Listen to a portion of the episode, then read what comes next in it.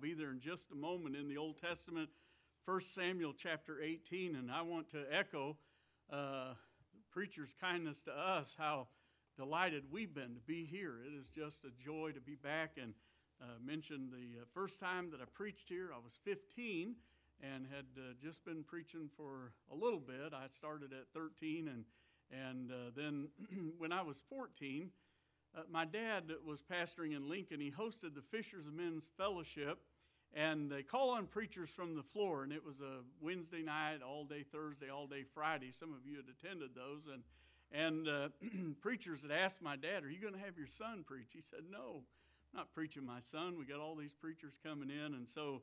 He called on evangelist Harold Boyd. Many of you knew Brother Boyd to preach. And uh, so Brother Boyd got up and he said, Brother Graham, this is my time. I can do whatever I want. And Dad said, Well, as long as it's scriptural. He said, All right. He said, Then I yield my time to your son. And he said, Can you grab your Bible and come preach? And uh, that really, though I'd preached some meetings, that really was the springboard to many of our youth meetings as a teenager. And I owed a debt to Brother Boyd for uh, his kindness to me as a young preacher. And I had the privilege of having a part in his funeral and uh, sharing that uh, at his funeral, how that he had invested in me as a young preacher and uh, how God used that. Brother Boyd, of course, was a friend, and I know he preached here, but I sure appreciated his uh, input in my life. And then many of you have invested, and many of you prayed for us through the years. Man, that, that means more than words can say. And Pastor Miller, it has been a delight. I know we'll be back tonight, and I'll again thank you, but it has been a joy just to fellowship this week and just you know, just to, sometimes, you know, God's uh, people, and especially preachers, often we get busy and lots going on in our life, and it's nice to have a time just to refresh, uh, re- refresh and relax and just talk a little bit about the good things of God. And just, you know, it's a joy to serve the Lord and just to feel that excitement for the Lord. And, church, thank you so much. And, and if, uh, you know, if you don't have a church, if you're a visitor today, come back and hear Brother Miller you won't be disappointed. You'll be blessed. And what a, what a testimony. Um, soon be 30 years that he's been your pastor, and that, that is tremendous. Longevity uh, often speaks volumes to, to and about a church and about the man of God and how God's used him here. And I just, I, I admire that. And, uh, you know, the Lord gave us 33 years at Benton. And I look back and it, you know, just seems like it went so quickly but God has done marvelous things, and we're just thankful for His goodness. And God honors faithfulness. And, church, let me just encourage you keep on keeping on and uh, serve the Lord till He comes again. 1 Samuel chapter 18. I'm excited to have the children in here today, and I will do my best to do a couple of things. Number one, children, to try to keep it interesting. And number two, to try not to make it too long. And uh, the spirit indeed is willing, but the flesh is weak. And uh, no, we've got plenty of time, and we're going to have a good meal after a while. And so, preacher said if we behave ourselves and sit up, and so I'd recommend all of you adults go ahead now, straighten up. I'm I'm just kidding. All of you young people, give your attention to the Word of God, and I promise you, we'll have something for all of us this morning that I trust will be a blessing and encouragement to your heart. And uh, I'm so grateful. I had the privilege of being a junior church pastor uh, in the early years of my ministry, serving with my dad, and uh, worked with both the children's church and then uh, started the bus ministry there at Tremont. And, uh, you know, we started with two buses, and so I couldn't get anybody to volunteer to be a captain, so I captained both routes in the beginning and would rotate, riding one one Sunday, one the next. Had some young people helping us, and of course, bus drivers. And uh, boy, I tell you, God blessed the bus ministry, and it grew. And and uh, finally, other people started taking bus routes, and so the next thing you know, uh, our focus was just more on the teen department, and uh, God certainly blessed that. But I appreciate the children being in here today. God bless you, young people, for being here. 1 Samuel chapter 18, and let's uh, begin reading in verse number 1. And it came to pass when he had made an end of speaking unto Saul that the soul of Jonathan was knit with the soul of David. And Jonathan loved him, talking about David, as his own soul. And Saul took him that day and would let him go no more to his father's house. Then Jonathan and David made a covenant because he loved him as his own soul. And Jonathan stripped himself of the robe that was upon him and gave it to David, and his garments, even to his sword, and to his bow, and to his girdle. We'll stop reading there this morning for right now. Jonathan, of course, and David had become dear friends. In 1 Samuel chapter 17, you'll remember David had come on the scene where Goliath was holding Israel at bay. And uh, David was not yet uh, legally uh, at the age of being a soldier, and yet David had already proved himself a warrior by taking care of his father's sheep. He had killed the lion, he had killed the bear, he had protected the flock.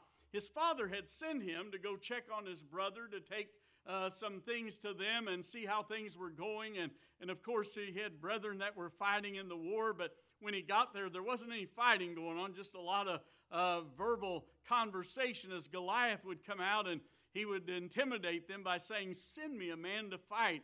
And of course, when David heard it, David said, Is there not a cause? I'll go.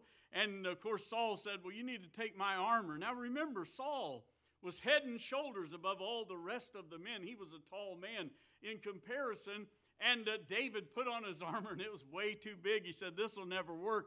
But I can go with what I've proven. I've got my slingshot. I just need some stones and I'll take care of him because the Lord will fight the battle for me. And you know the wonderful account of what happened there that David killed Goliath and what a victory that was. And man, you know, Saul was excited that uh, David had killed Goliath. And then, of course, they followed after the Philistines had them on the run until after it was over and people began to sing, Saul has slain his thousands, David his ten thousands, and well, he got jealous. And uh, there began a hatred in uh, Saul's heart toward David, a jealousy that crept in. But I want us to look at chapter 18 as Jonathan, and by the way, as you study the Bible, you'll learn that Jonathan undoubtedly was older than David. I don't know how many years older, but he was already at the age of being a warrior before David was, and yet somehow him and David's heart were knit. If you would let me this morning, I would like to use a picture. Sometimes in the Bible, there are in the Old Testament what I like to call maybe illustrations or portraits or pictures that we can build a message on, not, of course, taking anything away from what actually happened here that Jonathan and David became great friends and became very close friends, but if you'd let me this morning for a few moments, I'd like to look at Jonathan as a picture of the Savior, as uh, he loved David. And I want to look at David as a picture of the sinner who gets saved because of the love of Jonathan. And Proverbs 18 and verse 24 said, A man that hath friends must show himself friendly, and there is a friend that sticketh closer than a brother. The best friend I have in all the world, I have a lot of good friends. On planet Earth, Outside of the Lord, my best friend is my wife. I thank God for the friendship of my wife. I have many other friends that God has given me in life, but the very best friend that I have is the Lord Jesus Christ. He is a perfect friend. He never fails, He never forsakes. We talked about Him this morning. He's ever faithful. I'm so thankful for the friend we have. The songwriter said, What a friend we have in Jesus. All our sins and griefs to bear. What a privilege we have to carry everything to God in prayer. And so, as we look at this uh, passage of Scripture this morning, notice, if you will, Jonathan's love for David. The Bible said that Jonathan loved him as his own soul. Let me say, first of all, by way of introduction, it was a deep love. He loved him as his own soul. Imagine what he is saying here that there is such a depth of love that Jonathan had. By the way, Jesus Christ loves you more than anybody that you've ever known. Your husband may love you, your wife may love you, your children may love you, your pastor may love you, your friends may love you, but no one has ever loved you like Jesus loves you. I know a lot about my wife. She knows a lot about me. But did you know Jesus knows everything there is to know about me, and yet He still loves me? He loves me not because of what I've done or who I am or because of how good I He loves me because he is such a loving God and it was such a deep love. He loved us so much that he was willing to go to the cross and die for us. It was a deep love. But let me say this, it was a different love. The Bible said that the soul of Jonathan and, uh, and uh, the soul of David was knit together. Uh, the Bible said, in, uh, after Jonathan died, David said uh, that uh, the love uh, that he had for him was wonderful, passing the love of women. Now, there have been people who've tried to make something perverse out of that. That's not at all what David was saying. There was nothing untoward about their friendship and their love. But he was saying this was different than a love that he had for his wife. This is different. He said, But I'm telling you, the love that he had for me was something that was amazing because our hearts were knit together. You know, in life, there's been some people that I've labored with in the ministry, and our hearts became knit together. I had the privilege of having one of our sons be my associate pastor for 15 years. And one of the great joys that we had, not only that as father and son laboring together, but to have our hearts knit together. I think about another staff member I had that served with me 11 years. And, and uh, while he was there, he was a behind the scenes man. He was the principal of our Christian school. He, he was not a man that would take the pulpit. He didn't have a, necessarily a desire to be the preacher when I was out of uh, maybe out preaching somewhere or you know give opportunity for staff to preach. But I'm telling you, he was behind the scenes laboring diligently as a staff member, and our hearts just knit together for the things of God. My friend I met with yesterday for years, our hearts were knit together in trying to reach, uh, especially the area of the Philippines. God has allowed us more than 20 times to be in the Philippines preaching the gospel and, and to helping to plant churches there. And we helped start a Bible college there and many other things that God has allowed us to do. And our hearts knit together. I hope you understand what I'm saying. They're just came a unity of our hearts to want to see God do some great and mighty things for his honor and glory. And David and Jonathan's heart were knit together. But it was not only a different love and a deep love, it was a drawing love. The Bible said they made a covenant. You know, covenant is a serious thing. The Bible talks about the Old Testament being the Old Covenant, the New Testament being the New Covenant. The Bible talks in uh, the book of Malachi that marriage is a covenant when uh, Governor Huckabee was the governor of our state, he established what was called a covenant uh, marriage license. And you could choose to get that opposed to just a regular marriage license. If you got the covenant marriage license, I thought this was kind of neat. Before a couple could split up, they had to go back to the pastor or the rabbi or whoever married them, or at least somebody of his faith, and go through counseling and ex- with the exception of physical abuse and things like that, they had to go and get counseling to see if that marriage couldn't be rescued or solved. And I thought that was a great idea because, you know, marriage is a covenant. And that's why we often say, have you ever heard this said at a wedding? Something to this effect it's not to be entered into lightly because we want it to last. Now, I know sometimes things happen. And I'm not being critical. I'm just simply saying they made a covenant and they wanted it to be a bond of their love to say, hey, listen, Jonathan is saying, David, I want you to know that I mean business. I want you to be my friend. And David, of course, wanted to be his friend. But I'll tell you something else. It was not only different, and it was not only deep, and it was not only drawing, but it was devoted. Their hearts were knit together firmly in an unbreakable bond. It was a devoted love. Jonathan loved David, and David loved Jonathan. Now, let me say this morning I love the Lord Jesus Christ because he first loved me. He initiated that love. You know, sometimes we'll say this, and I'm not critical of it. Sometimes it'll be in songs, and I'm not critical of it. We'll say, I found the Lord. But you know, the truth of the matter is, really, He found us because he was looking for us long before we were looking for him. But God commendeth his love toward us in that while we were yet sinners, before I ever thought about him, we sang a song years ago. In fact, as we hadn't sang in a while, but it says, When he was on the cross, I was on his mind long before I thought about him. He had already thought about me. Thank God for the love of Christ.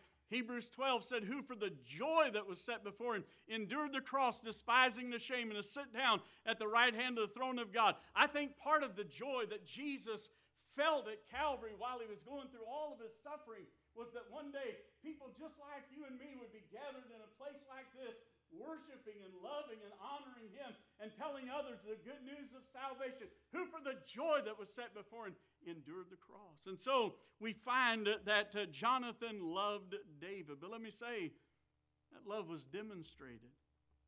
In verse number four, the Bible said this, and Jonathan stripped himself of the robe that was upon him and gave it to David, and his garments, even to his sword and to his bow and to his girdle he stripped himself. He demonstrated his love. Jonathan didn't just say, David, I love you. He said, David, I love you so much, I'm going to give you my robe. I love you so much, I'm going to give you my weapons of warfare. I love you so much, David, I want you to know everything that I have, I'm going to give to you. It was demonstrated. And by the way, Jesus Christ demonstrated his love for us on the cross of Calvary when he, dear friend, was willing to take my sins and my sorrows and made them his very own. He bore the burden of Calvary and suffered and died alone. Jesus took my sin, Jesus took what I deserved, and uh, he allowed himself to suffer for me and for you, dear friend. He stripped himself, as it were, before mankind in order that we might be gloriously saved. That's what Jesus did for us.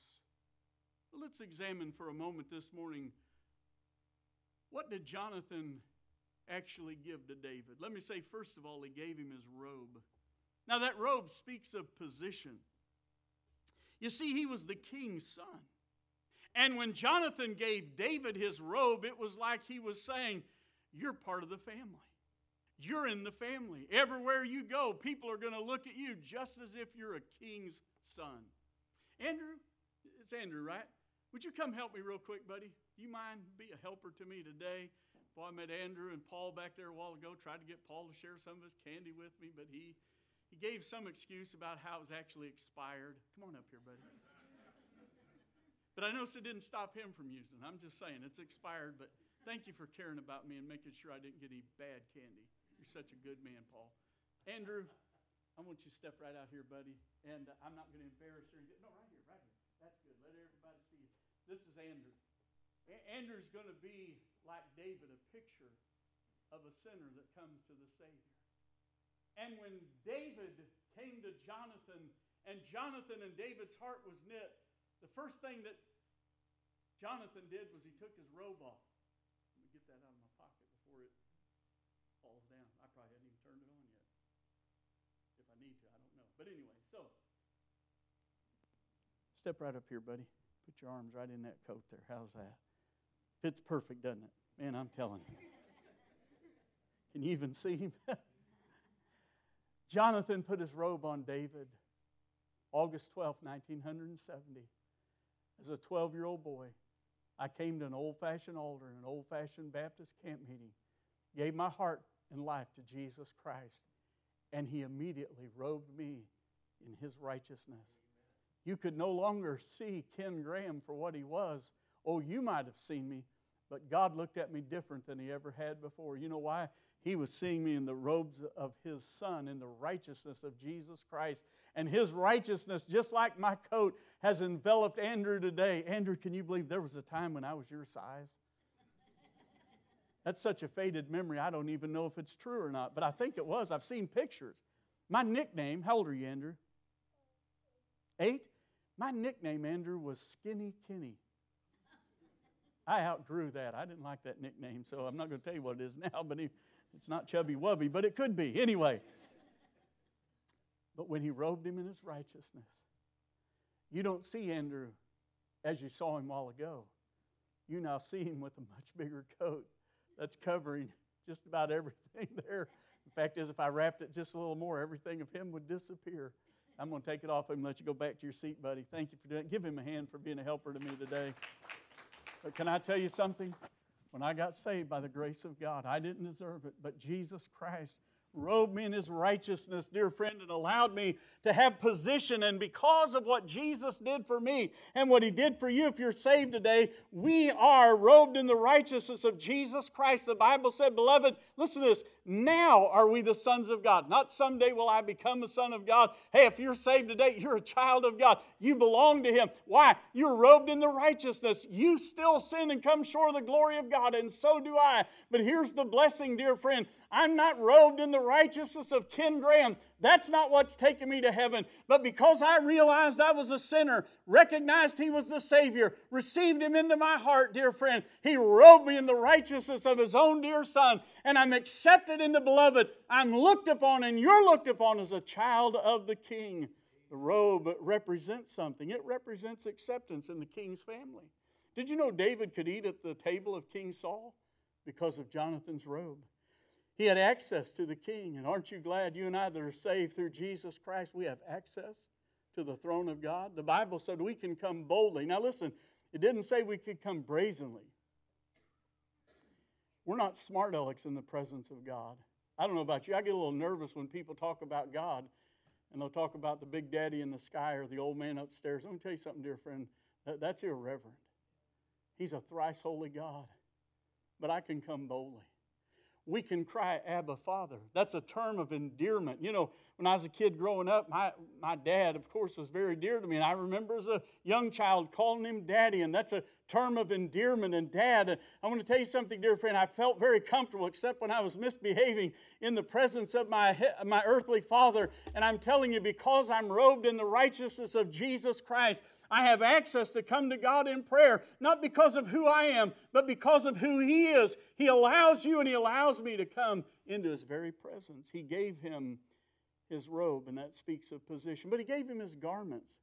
That speaks of the provision for warfare. He told him, I'm not only going to give you my robe, but he said to him, I'm going to give you my garments. He said, I'm going to give you all that pertains to that uh, which I need in my life. And can I tell you something? The Lord gave us provision for warfare. You go over and read Ephesians chapter 6.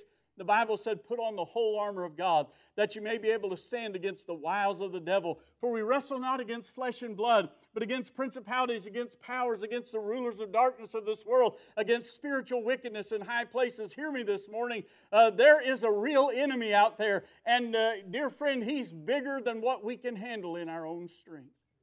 Well, I've heard people talk sometimes about, I ain't afraid of the devil. I'll tell you, I'll take care of old smutty face. You better be careful. We wrestle not against flesh and blood. Our battle, let me just say very quickly, is a very invisible battle.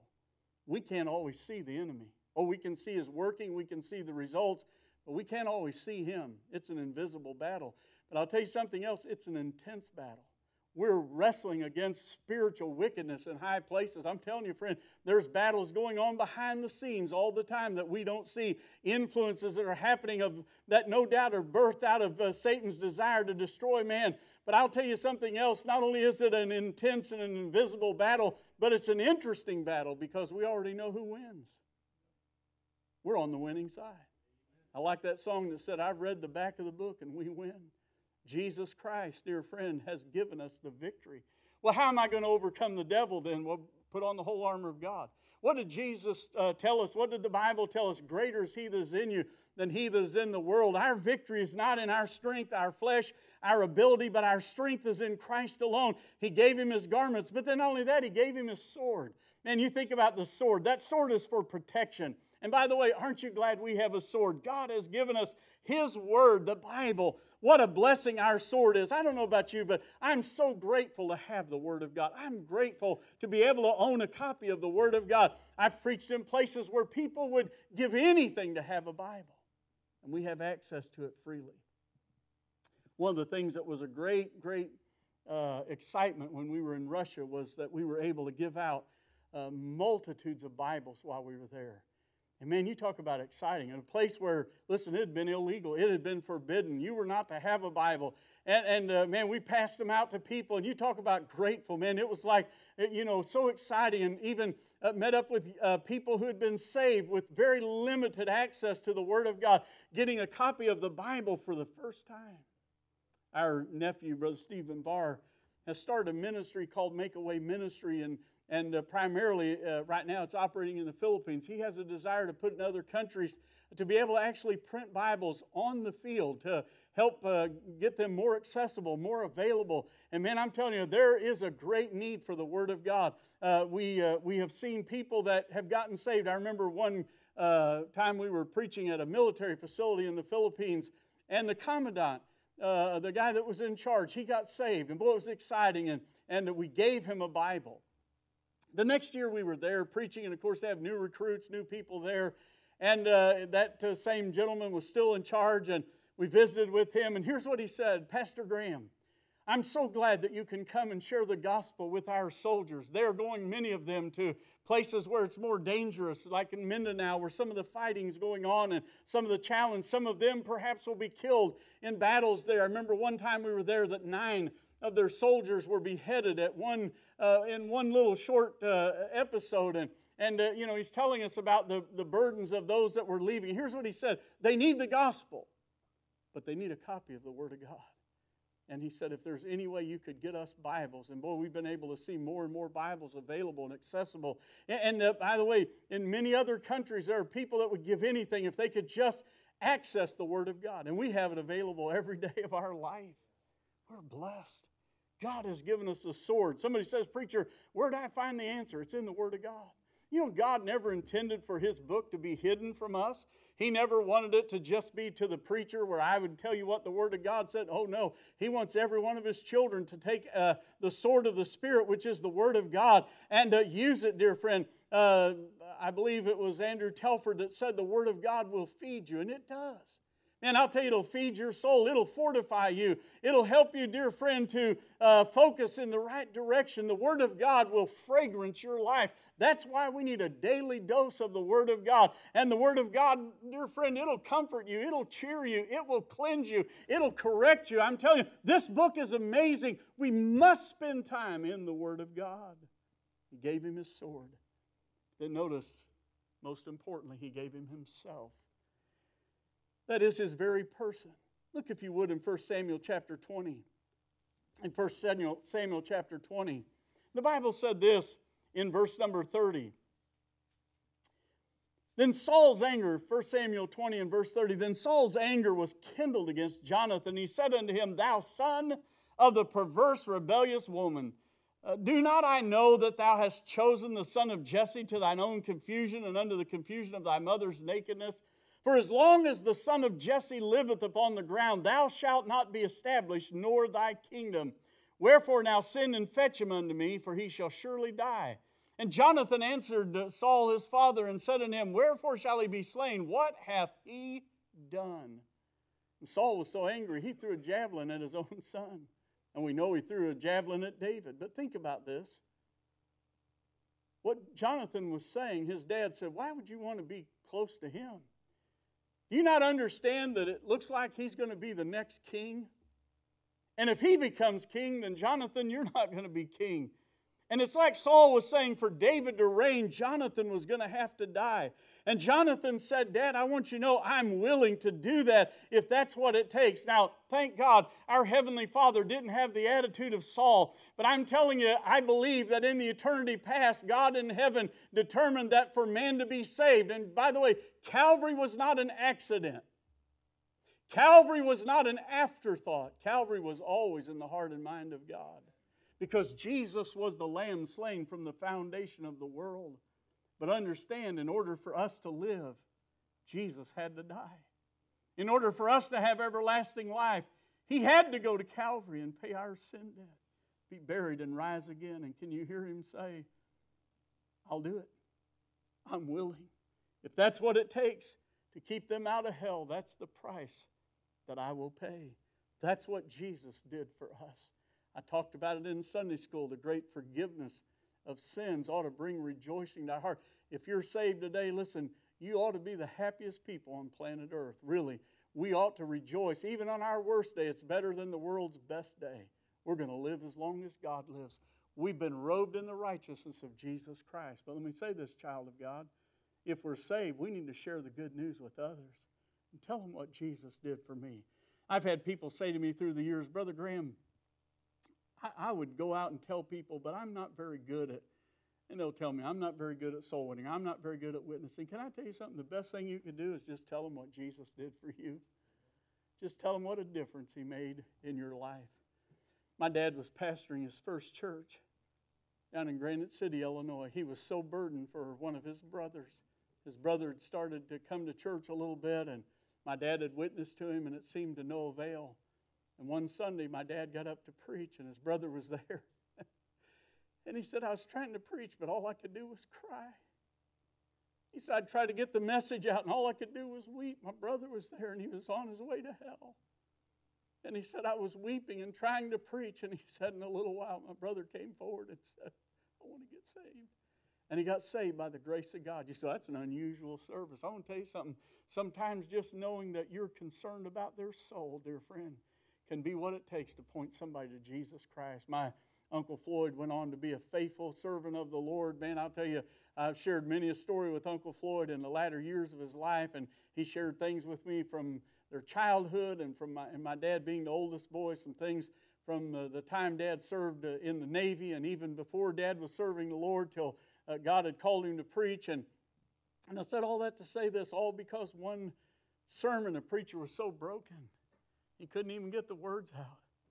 I just want to see you saved. When's the last time we've been broken over a sinner? Mom and dad, if your children are lost, you need to get burdened about them. Children, if your parents are lost, you need to get burdened about them.